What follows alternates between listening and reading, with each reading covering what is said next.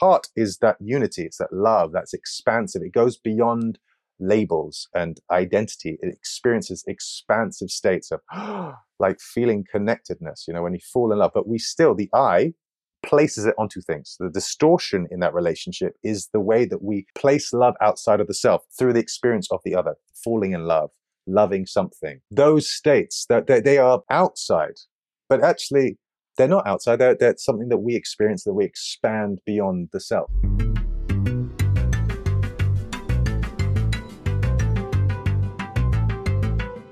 Hello and welcome to That Tech Show, the show that reveals the magicians behind the magic that is everyday technology. There you go. You notice the emphasis was in a slight different place there, Chris? I do, I do. I like the energy, and I really hope that you're going to actually keep in the uh, the mistake that you did right up front there. We'll see. we'll see. Depends how uh, how funny it is. How are you doing? I think it's pretty funny. How are you? I'm, I'm all right. Today's today's been a week of uh, coding, and and actually, I have you had your have you accepted your thing of Copilot because we applied quite a while ago. Yeah, so I've ex- I've accepted it now because um, we talked about this on the show just last week with William, yeah. and uh, I turned I was disappointed to find that I didn't have an invite, and then I got one. So I, I now have access to the beta of Copilot. And for people who don't know what Copilot is, it's your AI paired programmer that's powered by GPT three, and it's available via Microsoft via GitHub via um, waiting list.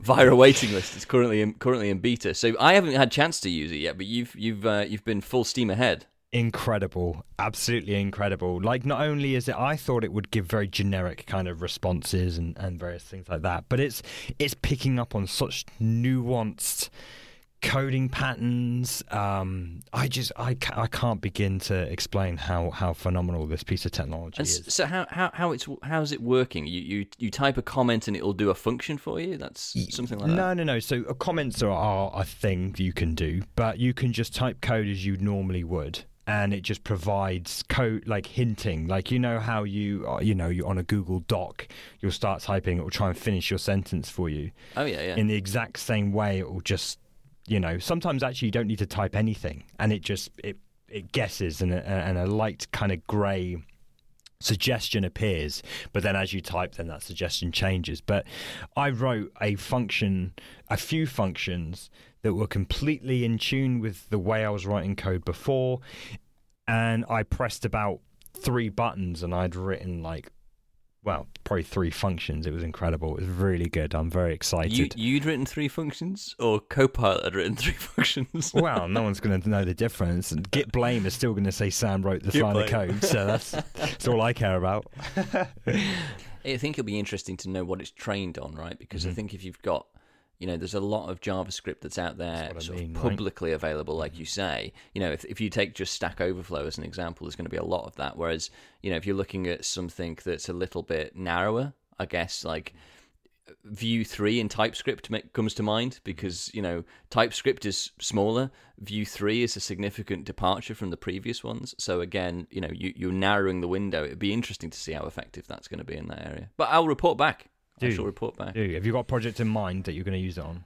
Or you just uh, yeah, well, I, that's a good segue. So, um, I'm uh, still I'm polishing off my hotel automation business, which hmm. is about ready to launch. I'm gonna, you know, announce it on this show and tell people what we're doing. But um, yeah, I'm I'm polishing with my team of sweat equity developers polishing off uh, our, our, our product, which is going to be uh, automating hotels soon. So if you if you have a hotel and you're interested in having your hotel automated, then do get in touch. As I've just had some fantastic IoT devices delivered today as well, which are new toys monstrous, monstrous toys um, to to play with as well. So you know this in- includes further wiring in my uh, in my house, which is very much an ex- a live experiment, and into our other uh, properties as well, which we have as prototypes. So uh, we'll be experimenting. We're plugging devices in, turning them off and on, physically and remotely, and uh, and that feeds into the whole plan around how we make hotels fit for the future. Let's say. Mm. And be careful about your terminology of monstrous there, because you just held up a little device that, in comparison to other things, it is quite big, but it's actually very, very, very discreet. These little uh, yeah, I, I think Wi-Fi I'm saying devices. monstrous in terms of power Yeah. and the uh, Exactly. i mean its sheer p- power i think is incredible. I'm so pleased with these devices. They're amazing. And I, I you know I- the, the one i was holding was quite big but that is a, that is something that allows you to control four things in one. In comparison to the other bits they're tiny. They're tiny tiny little things. Like such such small packages that give you so much power that's why i think they're monstrous Yeah. so Monstrous in in terms of uh, potential. Mon- yeah, mon- a monstrous potential. Abs- absolutely. Well, let us know how uh, how how Copilot maybe speeds up any kind of development for you. And uh, Oh yeah, I'm looking forward to it. Definitely looking forward to it. I have some other news as well. Oh, So okay. this week, this week I shall be on Yes, I Work from Home, which is a uh, another podcast. And funnily enough, I shall be talking about working from home. Um, so, no way. and I'll be talking about that tech show and how we, uh, you know, how how we put this together, which is also I think unique among some podcasts where you know we're co-hosting a podcast remotely. I think we've only met once. I think since we started doing this live, since we started doing this um, together, Yeah. Um, and that wasn't for a show. No, no, that was uh, that was a doctor's appointment. yeah, so read into that what you will. anyway, so that's out this week, or that's out this. It should be out this. It, it should be. It was recorded this week, and I think Okay. it should be out this week. So have a look on. Uh, yes, I work from home. Uh, you can find it anywhere you get podcasts, and also on their website. And uh, yeah, if you um, if I'm at the top of the list. Um, then you have found it in the week that it was it was released, and if not, I'm in there somewhere. But I think they're up to 80 episodes, so I think I might be 81. I'll be episode 81. Well, speaking of podcasts, who do we have on the show today, Chris? That's a lovely segue. So, uh, today on the show, we've got Luke. And Luke started life as a professional animator and found a passion for developing immersive theatre. And he's now using those skills to imagine a future reality as we run head on into the VR space. Now, this is a little different to our usual episode, so strap in and prepare to go on an adventure with Luke on how his approach to life has allowed him to follow his instincts, which has led him deep into the world of VR. Well, in fact, actually, it's led him into deep into the world of reality, I think. So, uh, strap in. Brilliant. Sounds excellent. Well, before we go, do remember to give us a like at, on Twitter at that texture underscore and uh, give us a review on Podchaser. That would be much appreciated. and Apple Podcasts, those five star reviews, they really do help more than you might think. Okay. Well, here is Luke.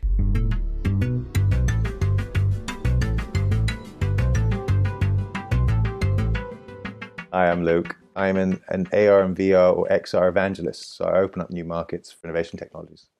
One of the first movers in the VR and AR space back in 2014 when Facebook first purchased the Oculus.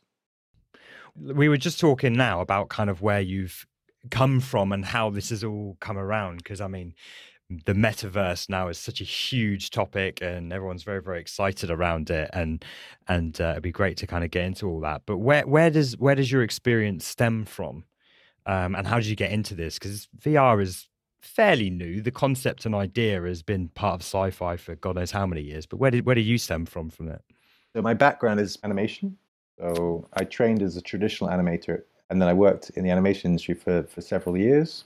I would be called a multidisciplinarian in the animation field, which really really means I've, I've worked in 2D, uh, hand-drawn animation, 3D, stop motion, VFX, and across the board from traditional animation series to music videos and commercials to uh, working on some motion pictures.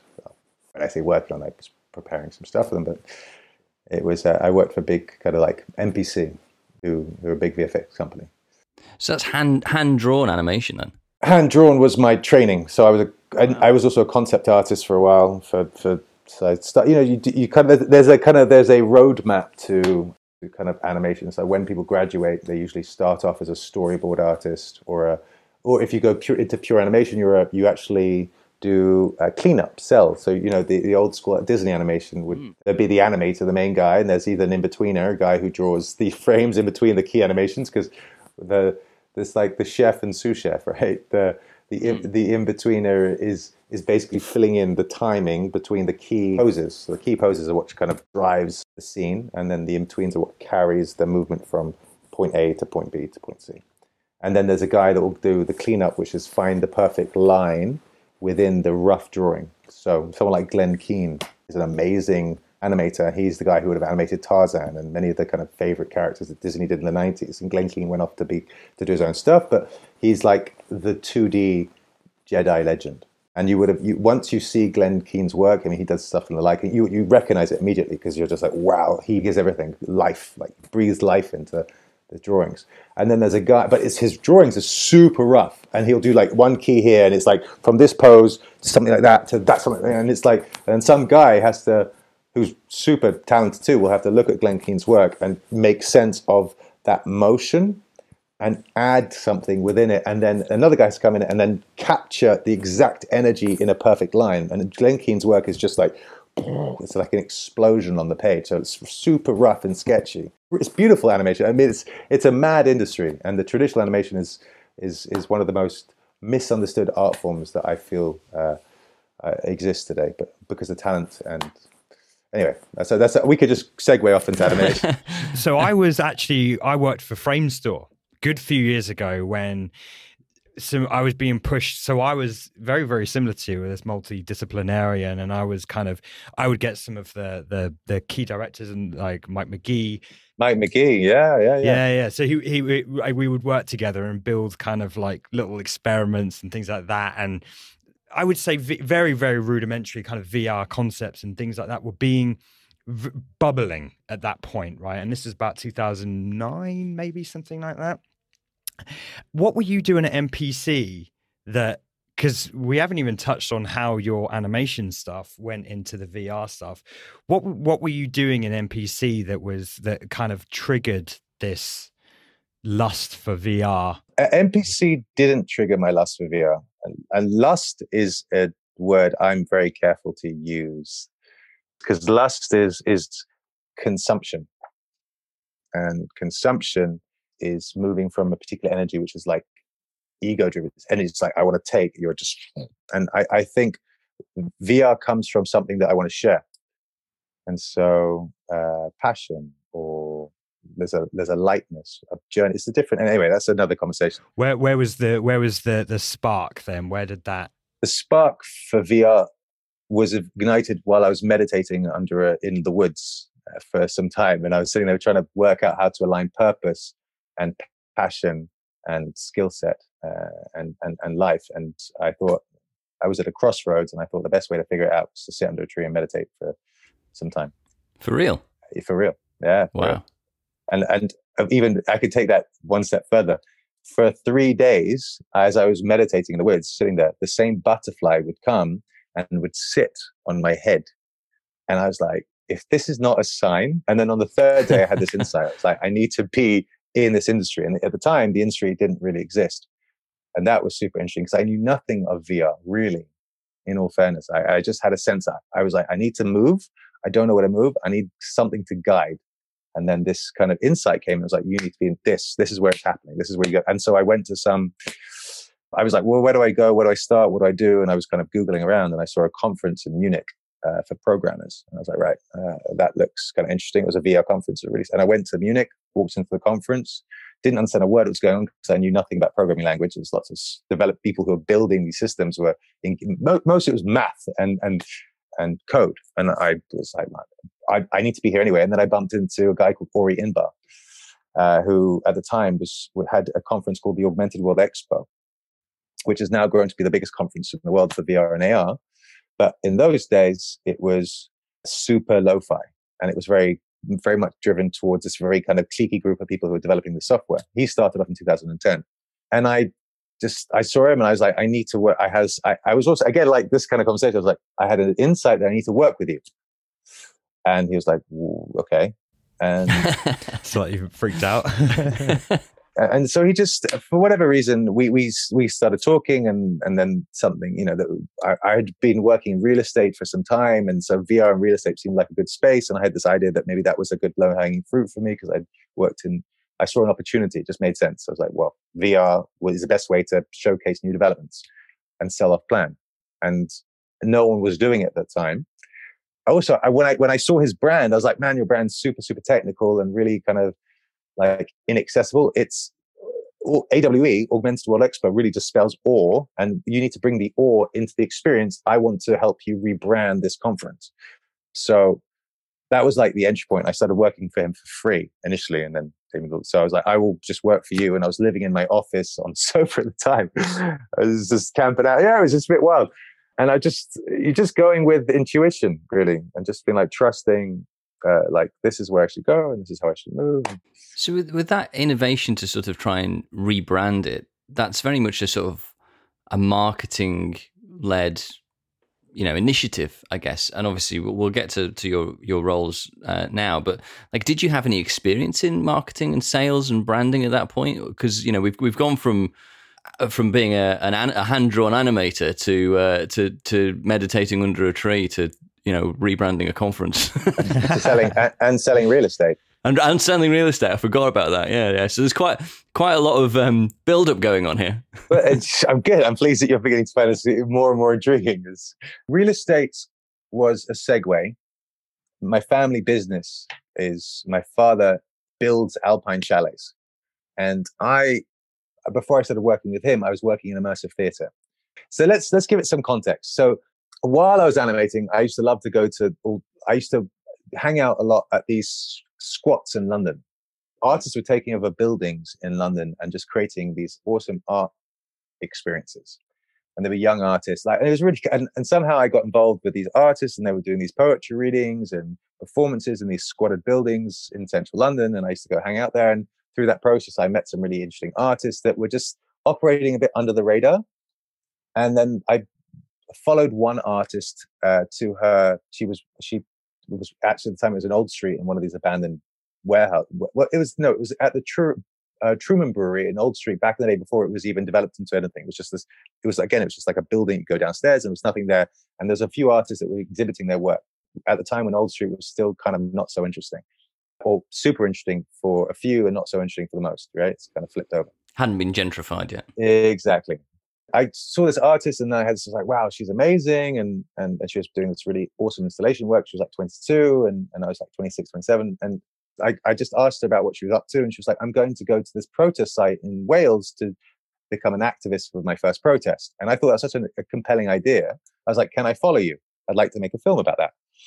And so I followed this, I put together a team and followed this girl to Wales to make a documentary film about her life on this protest site and ended up spending six months living on this protest site and traveling around all these other protest sites in, in the UK. And then we filmed about 50 hours of footage and then decided to create a documentary from from the experience, which was called Living with Anarchists. And they all lived in tree houses and it was really magical. There's time. Did you hear about Swampy? You might remember Swampy. Uh, yeah, I remember Swampy. It was just after Swampy, but he was still hanging around these different uh, protest sites. But some of them, some of these protest sites were so magical that because they'd been there for like nine years and and and people really built these communities off grid.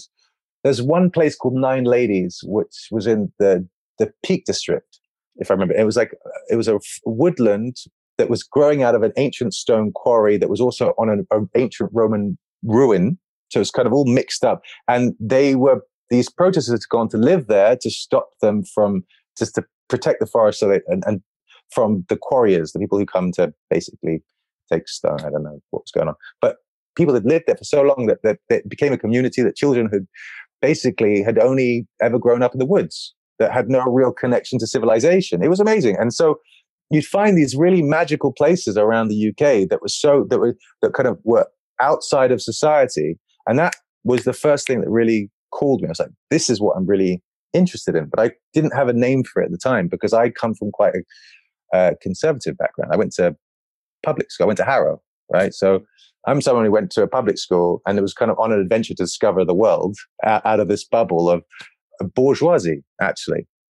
And then on that journey to kind of find myself and find out what the world's about, you just go on these kind of magical adventures to meet all these different types of people and and just follow intuition. I, I, could keep going, but I maybe just stop here until you ask more questions.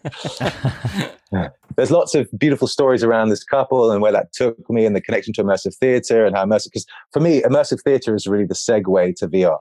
Yeah. This this, this sort of uh, ability to follow what's interesting, or follow your sense of adventure, I think was the wording you used, seems to have taken you in a hell of a lot of different places. yeah, it does. It really does, and and that's essentially kind of following your own curiosity, you know, and uh, trusting. So, you know, I'd asked about the, um, you know, what what made you think that you could rebrand this conference that you'd seen, this VR thing? So, you know, you'd seen all of these things, you've got that creative background, but but what made you think that you knew what people wanted to see from VR, I guess? I didn't know what people wanted to see from VR. I knew what I wanted to see from VR. And for me, what I knew VR represented other realities, other potentials, other dimensions. And a lot of the time people were trying to recreate, like Second Life was, Second Life was, for example, was a recreation of our world and in a, in a virtual environment. And for me, there's nothing more tedious than someone making a shitty version of the real world in a, in a virtual environment. I'm like, well, what? I just, and, and I'd also worked with plant medicine, like ayahuasca and uh, other things back in 2011. So I'd seen other dimensions had been revealed to me through these plant medicines. And it was always kind of, there was an obvious relationship between kind of these other realities that we could experience through the five senses or beyond the five senses and the potential of what VR could teach us or sh- reveal to us. I was going to say, was that like an intentional thing? That what were you looking for from that ayahuasca experience? Were you looking for a, new enlightenment, or is that just by chance and that you you that led you on a journey? So in 2010, I had a nightclub, uh, which was like a 1920s cabaret burlesque immersive theatre place in central London in Bond Street.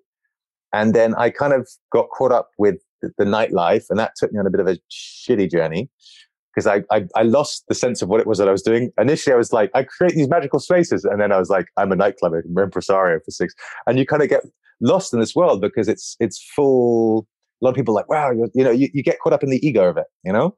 So I got caught up for a time in in this story that I was just really cool, and I made a nightclub, and all these cool people were going to my like Woody Harrelson One day would come to my nightclub and then you know serve it. It's just like suddenly out of nowhere, you're you're this really you, become cool. And I'd been in animation, so I was kind of geeky, and then suddenly I became very cool and that led me to kind of a, like an internal crisis of who am I, what am I doing, and I ended up for a period giving up my creativity to work in real estate because I had the, I had a family who was like, "What are you doing with all this creative malarkey? You should be working with a family business and with building a real estate empire." And and so then I joined Savills and I suddenly like started from the bottom again in real estate training, having just come from building immersive theater experiences, but trying to please this idea of what I thought my family or I thought I should be doing because I'd kind of fallen by my own. So I I kind of got lost.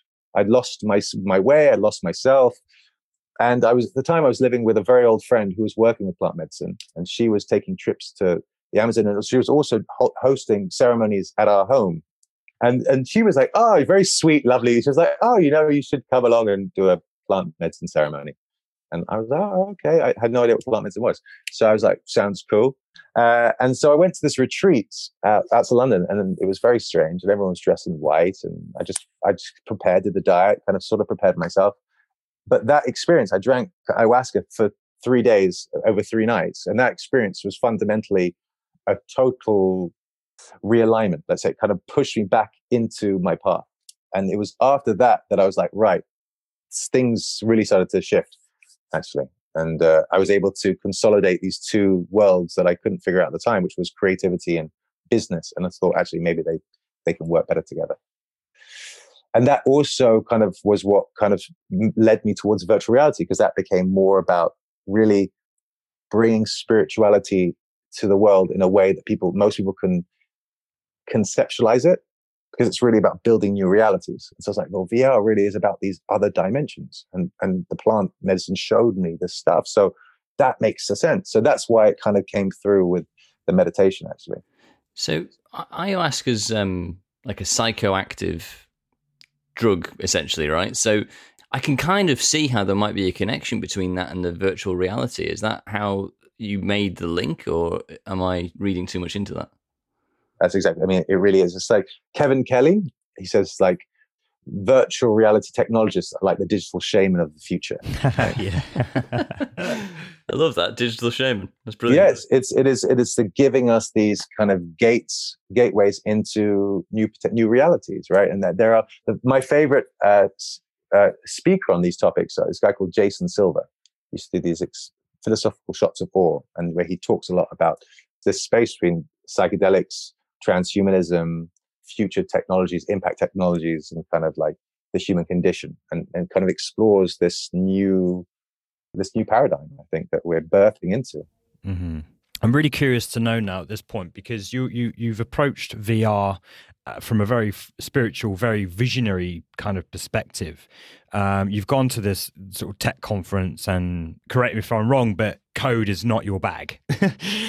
How do you then enter the world of VR with purely a visionary standpoint? Like what what do you, what did you then offer to the to the kind of industry or the uh, i don't know talk me through talk me through what you did with this kind of this enlightenment around around uh, virtual reality being such a powerful medium?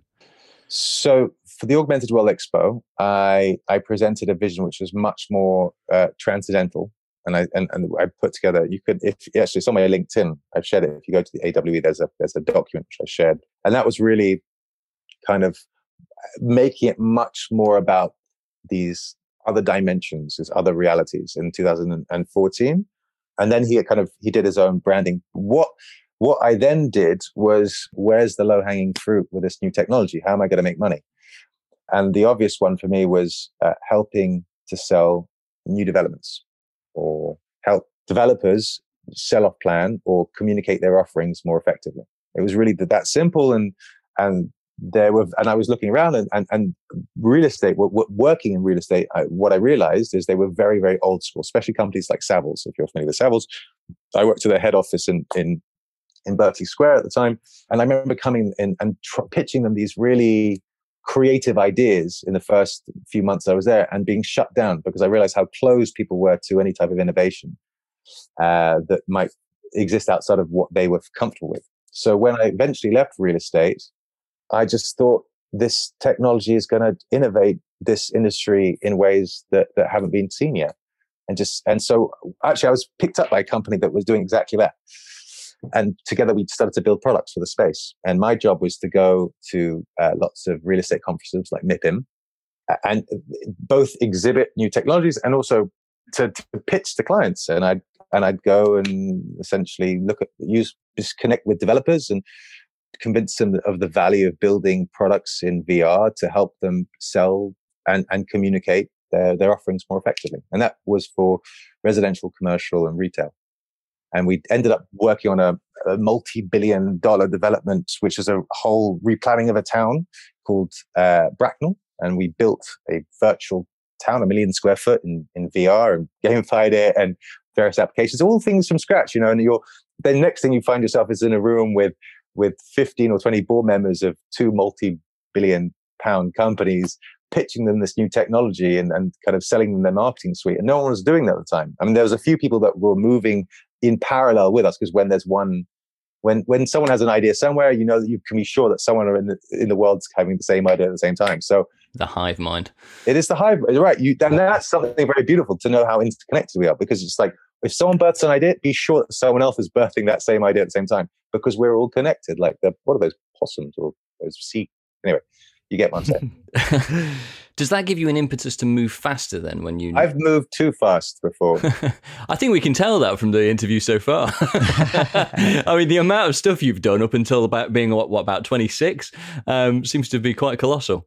If if I told you that I was pitching a company called MeMask in 2018 where I said that we were going to brand face masks, right? This is serious. And we're going to brand them so people are going to become walking billboards and you can put like Colgate with a big smile, and then the companies would you'd give masks away for free at tube stations and bus stops and train stations wherever, and companies would pay for these masks, and essentially you'd take a commission because um, you were basically creating walking billboards. And I started doing that with Extinction Rebellion, and people thought I was a fucking nutcase.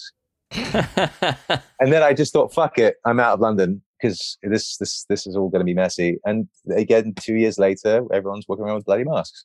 So it was just interesting that I'm not hooting my own trouble, but there are ways to just get insights. And I can talk about how you find trends. How do you follow trends or, or be at the front of a trend? Well, I think we should have known that there was something coming with the pandemic because we had been preparing for pandemics, and then you know, I think I think around 2018, everyone had kind of given up and went, "Yeah, there'll never be a pandemic. It's supposed to happen every hundred years, but there hasn't been one since 1918. Let's not bother."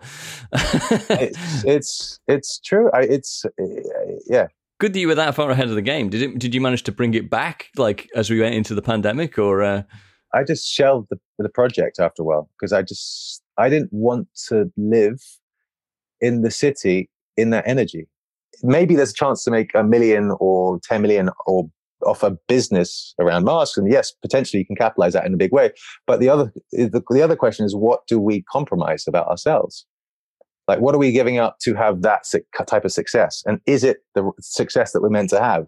Is that success? And for me, it's a clear no. I didn't want to be in London during a pandemic. I didn't want to be around people and that energy. Not even the, it's the fear that that that that narrative that's so toxic.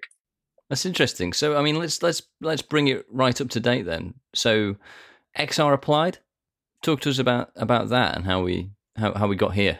how we got to XR applied. Um, XR applied is a company that I'm consultants consulting for. They're based in France and in Toronto, and currently my process with them is to find clients and also to develop new new business strategies. One of the business projects that I'm bringing to the table is this mixed martial arts VR experience. For just to explain what that is for me and why I, for me, that's a multi-billion dollar business, right? It's the future of uh, uh, MMA. And what happened? In 2013 i was developing a concept called the immersive combat federation which was live combat sport and immersive theater because i've been very heavily involved in immersive theater. And i was working in real estate and doing that on the side. And i put together a whole vision and pitch for this project but we never moved forwards with this project for various reasons. So i shelved an idea. I was like right i'm just shelving this for now because it's not the time and then when i was at web summit a few weeks ago George St. Pierre, who is the UFC champion, was on stage talking with Unity about a new technology called Metacast. And Metacast is essentially the technology that was missing for this, um, from, from this project that I wanted to develop. So I connected with George St. Pierre and I'm currently in discussions with his agent as to how we can bring this experience to, to life, you know, and have him as a, a, a, a, the face of this concept. And presenting a project or an opportunity like that to your to your company, they're like, "Wow, this is the future of mixed martial." It's just very, very, very clear when you look at the pieces. You're like, "This plus this plus this plus this could potentially be this," and I I know it. They know it. There's a tremendous amount of value in an opportunity like that. But the question is, how did it happen? Well, the way I'm telling the story, it's synchronicity and flow, right? I didn't have a plan to meet George St. Pierre at the conference, right? It's and it, to get to get backstage to talk to him, you're talking about getting through five layers of security, and you don't you don't get to go backstage on a stage of forty thousand people at Web Summit to meet the people that were on stage, right? It just because I I, I was an attendee, but the question is, how did I get backstage? And that's what's really interesting because as I'm observing myself getting backstage, going, I need to connect with this guy. This is, and the way these things happen is, is, is wild. And I'm looking at all the security and there are five checkpoints between me and getting there. And each one is controlled by two giant security guys. And I'm like, if it's meant to be, I'm getting through the security and I'm meeting with this guy. And is the universe moving this right now? Yes, let's go. Bum, bum, bum, bum, bum. So that's my experience. And the why does it, and then if you ask people, how do you work like that? How do you move like that? And that's another conversation. That's the most interesting conversation for me. So, how in that case did you get through the security? and and when you were when you were there, what was it that that made you be in the crowd and went, "I've got an idea." And I'm going to go and speak to that guy about it. What? Because there must have been a, a couple of things there, right?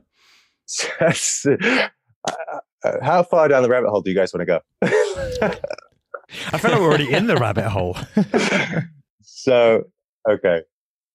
I didn't have a plan. It was a third day. I didn't know on that particular day just so you know, between where we speak very candidly, I didn't know that on the day that was going to be the outcome of the day.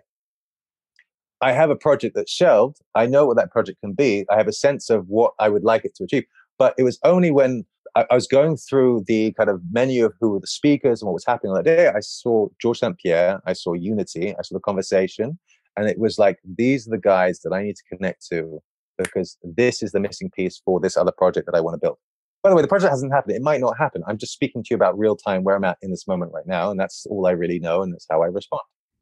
So that's great because like a lot of people, you know, are able to put these ideas together. They have the, the ideas, they can put the jigsaw together in their mind. But then how do you go and execute on it? Because I'm interested in how you manage to get through the layers of security and then pitch your idea. I just walk. And as you're walking, it's like it's like that moment of like a second before a second afterwards he wouldn't have turned away or someone for example came out at a particular point looked at me and goes where are you going and i would be like i'm, I'm going to go meet with this particular person and he's like oh come with me and he just walked me through two people and then another person just opened and it was just the timing was like everything is moving in a, it's like slow mo. You're like, okay, so this door opens and then, and I'm just moving. I'm like, if I meant to go, I've surrendered. I'm like, if I meant to get through this, I'm getting through this. I'm not doing, I'm not running this show. I'm not running this. This is happening through me or not. You're watching your movie unfold in real time as you're moving. So have you, you know, I, I think, you know, you're an incredibly positive person, clearly. And, you know, you, you've definitely got this way about a way about yourself of being able to you know go through life and make connections and have success have you have you ever crashed and burned has it ever just because you talk about it not working but has it ever completely gone gone from under you when i was 30 for sure for sure i mean but again it's like how do you look at the crash and burn like what is a crash and burn like the depressed can also be deep rest right everything has its other side, like the yin yang, right? Yin and yang. You've got the dark and light, but in darkness there's light, and in light there is darkness. It's both. And again, it's about how do we see? Like there is with every truth, there is there's a, there is a spectrum. Yeah, I think I saw a clip of I think it was Jim Carrey was talking about deep rest actually as a, oh nice. as a as a, a thing. You know, it's really interesting that you brought that out. Like, how do you how do you recover from that? You know, you get into a, a real low point. It's you've completely you know hit the wall. How do you build yourself back up? If the question is did you see yourself going towards the wall in the first place? Because there's usually some clear signs that should be guiding you before you crash and burn. So number one and what is your framework? Like if you've got a framework that kind of catches you when you fall too much this way or fall too much this way into into a too much of a high or too much of a low right both are dangerous. Both being like ah, too much, like oh my god, life's amazing, and you're like lost in the bliss or lost in the depression. Both are states, and try and keep that balance. That balance between both is is really for me the safe space. So not to be pulled to either extremes and get lost. The thing is, we get lost. Right, we go towards things that are, and we kind of shun things that are uncomfortable. But actually, discomfort is great because it's breaking as well. Right, make it fun, comfortable. So again, it's like if things get to a point where we hit a depression, there's probably been a ton of things that we've not been dealing with up to that point for us to fall into that space. And the depression is the final smack by life to say shift or break or stop or wake up, the burnout. But you have signs along the way. And if you're looking, you'll see them. If you're tuning in, you'll see them every moment of every day. It's always there. Did I mishear you in the middle of that? Or did you say fun, comfortable? fun comfortable. Yeah, make uncomfortable fun comfortable. That's hmm. cracking. I've never heard that before. it's it's not mine. I heard someone else say. I thought it was brilliant as well. It's like that's of course make things that are uncomfortable. Again, the stories we have around things are not usually the reality, and it's really getting to the root of things. And look, words are great like that. You know, like a word can have many. Hebrew is beautiful because Hebrew always has a reverse to everything. There's always a duality, and that's truth. It's one man's poisons another man's medicine, and vice versa. And the question is, how do you move with that? And things today, I'm like, I wouldn't wish anyone to have to go through that experience and feel those things. But that's also unseen from a certain place. How I then move to something else, and I understand the the springboard of of the fall to the rise, and the rise. To, it's that it's that is life. It's both. there's a lot of clarity to what you were saying, and from your observations, it's it seems like that it's obvious that this stuff is has come so naturally. Where do you feel people are going wrong in terms of you know maybe maybe things aren't going their way? How can they? How do you feel like they can maybe reach this enlightenment or or discover this? How to navigate their life in a more well, as you describe it, the way that you're describing it the, so speaking for myself, where it's when, when has it gone so wrong for me? It's when I got caught up in my story, in my belief, the mind, right? The mind. What is the mind, and what is our relationship to mind? And how do we navigate the the the, the voices, the the, the identity? It's, it's that we go wrong because we're very caught up in our identity, and the identity, the belief systems we have. Sometimes we have bad programming, like a like a computer with a virus.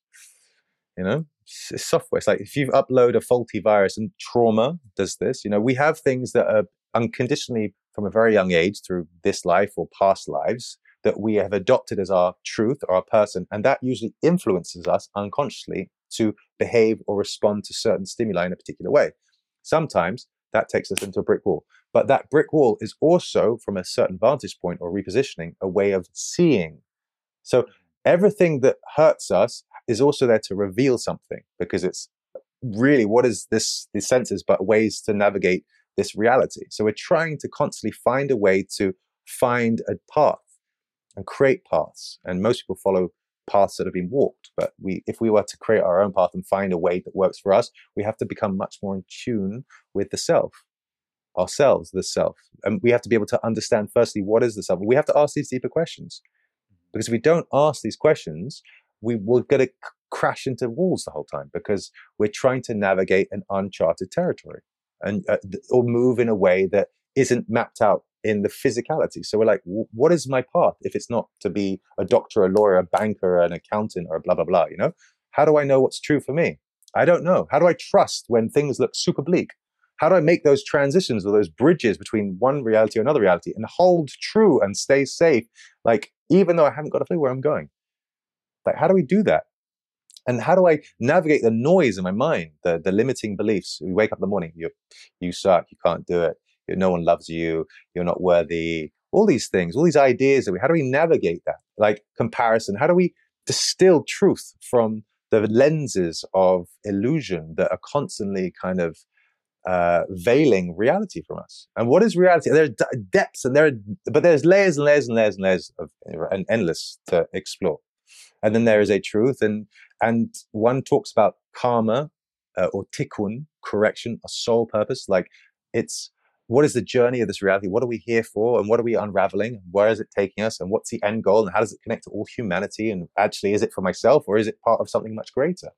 Ultimately, ayahuasca and, and if you've done, you know, or other kind of deep, insightful meditations will show that everything comes back to one. We're all connected. We know that mm, on a molecular level, you know, there is nothing is separate. Everything at an atomic level, everything's connected, right? There's no space between things. It's only through perception do we start to believe that things are separate. And we identify stories or names of table, chair, microphone person, all these things. But these are constructs. These are things that we've overlaid onto reality. So we have to start to find a way of deconstructing the lens from which we've been taught to see, like a baby. Well, on that note, I had a kind of follow up question, which is left field from an already very left field conversation that we're, we're normally accustomed to. But I, I have this, you know, as a very ill formed idea right now, but it revolves around consciousness and the, the development from childhood to adulthood. And I believe somewhere along the line, something happens where we lose what is so pure about being a child that that curiosity that um to be truly yourself you know? I i, I the easy the most basic example i can give is i was watching um some kids play boys and girls right? And they were on the ground they were beating each other up and you know you put you, you look at adults doing that and you think that's crazy. More specifically you'd look at a female doing that and you think, oh, being rough and tumbling around and, and whatever, you'd be crazy. Not obviously not on. I think know. there's sites like that on the internet you can go and look at. no, but I mean, there's a, a purity to that. You don't. A, a, boy doesn't care if they're a boy. A girl doesn't care. They're just going to do whatever they feel comfortable doing. But somewhere along the line, as they grow up, something happens, and I feel like consciousness, this this being this uh, thing that you're speaking about right now, I think maybe there's a a connection there where suddenly you become part of the the world and and and that interconnectivity that somehow brings about a horrible ego that prevents us from being who we really are. And then we that's where we sort of run into walls. That's where we sort of find difficulties and things like that. Do you i mean do you have any thoughts or ideas around that concept? The first thing that popped into my ego is not horrible right? It's our friend. It's also there to support us. There's a purpose to this reality that was documented, right? So you can use the, the same comparison with the Adam and Eve story, right? Adam and Eve were like the baby in the Garden of Eden, like totally pure and innocent, and they were without shame, and they were just just rolling around, being naked and, and cool. Cool and naked. I like they it. They were just cool and naked, vibing with everything, right? And then and then the snake, the serpent, which is the meta, they also rocked up and said, "Eat from the tree of good and evil, of knowledge, knowledge, duality, right? Perception, creating the sense of I, the separate self, right? So they do, and so they shame. They were naked, and they kind of fell. They fell from this heightened state, which is trend. So mind is the realm of duality. Mind is great because it helps us navigate, but it exists in a, a sense of separation perception. It's the way the, the brain is set up, right? It, it observes everything from a particular position, my position, positionality, and I see everything in relation to me. Heart, so the mind heart, heart is that unity, it's that love, that's expansive. It goes beyond labels and identity. It experiences expansive states of like feeling connectedness, you know, when you fall in love. But we still, the I places it onto things. The distortion in that relationship is the way that we pl- place love outside of the self through the experience of the other, falling in love, loving something. Those states that they, they, are outside, but actually they're not outside. They're, they're something that we experience that we expand beyond the self. So, the, but the journey of understanding, well, there's a point to this reality.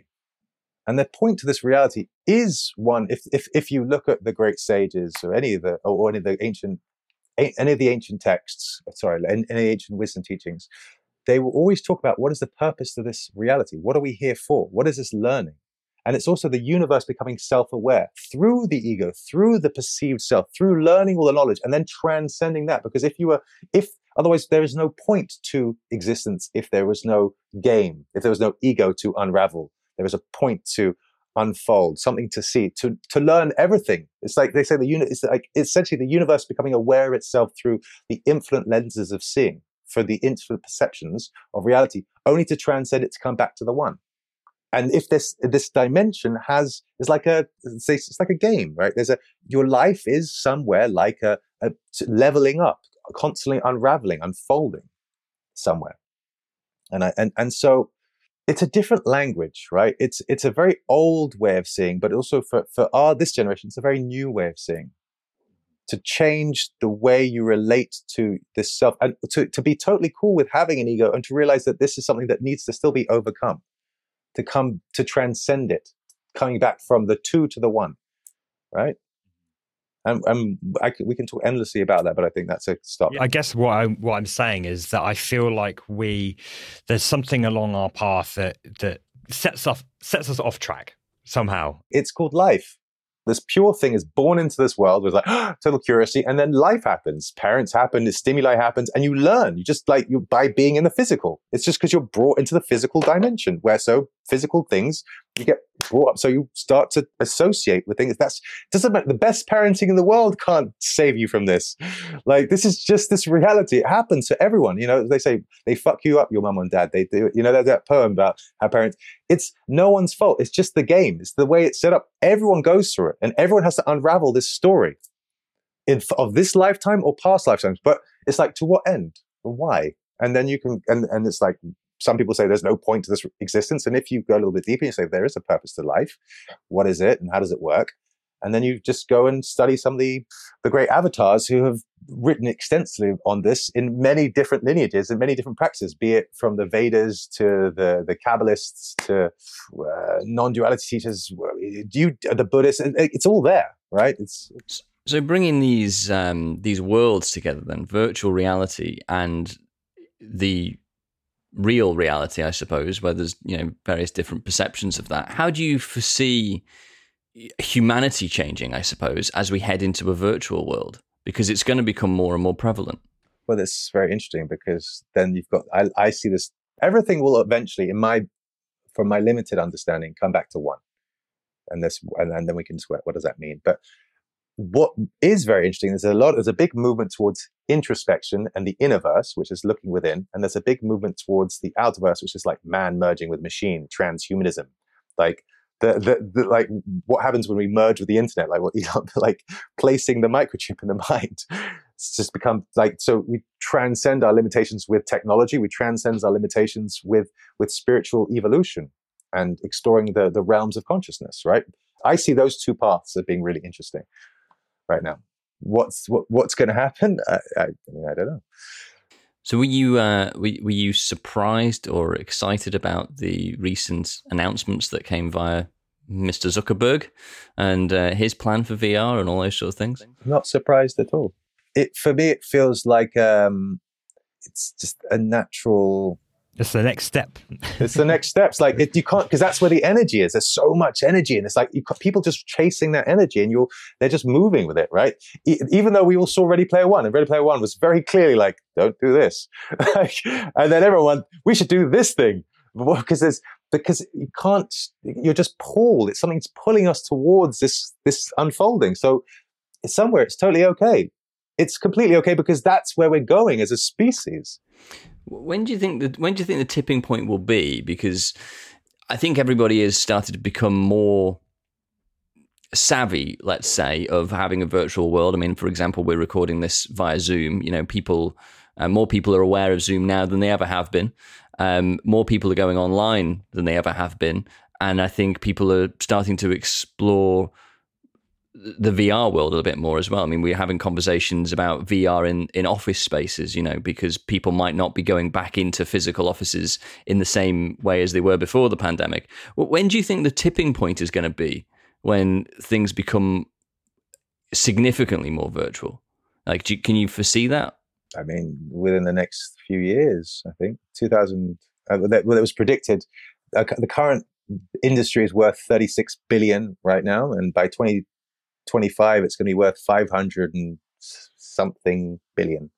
Right? It's just like, psh, look at that growth, and look at what's happening. How many players are moving into the the the the, the, metaverse space? Uh, Every, like I, I've so the amount of metaverse experts in my LinkedIn feed has grown exponentially within the last year. Everyone's like, all right, when did everyone become an expert on the metaverse? It doesn't even exist yet. But it's just like, it's because everyone, that is where the money, Facebook has called it, and so has many other companies.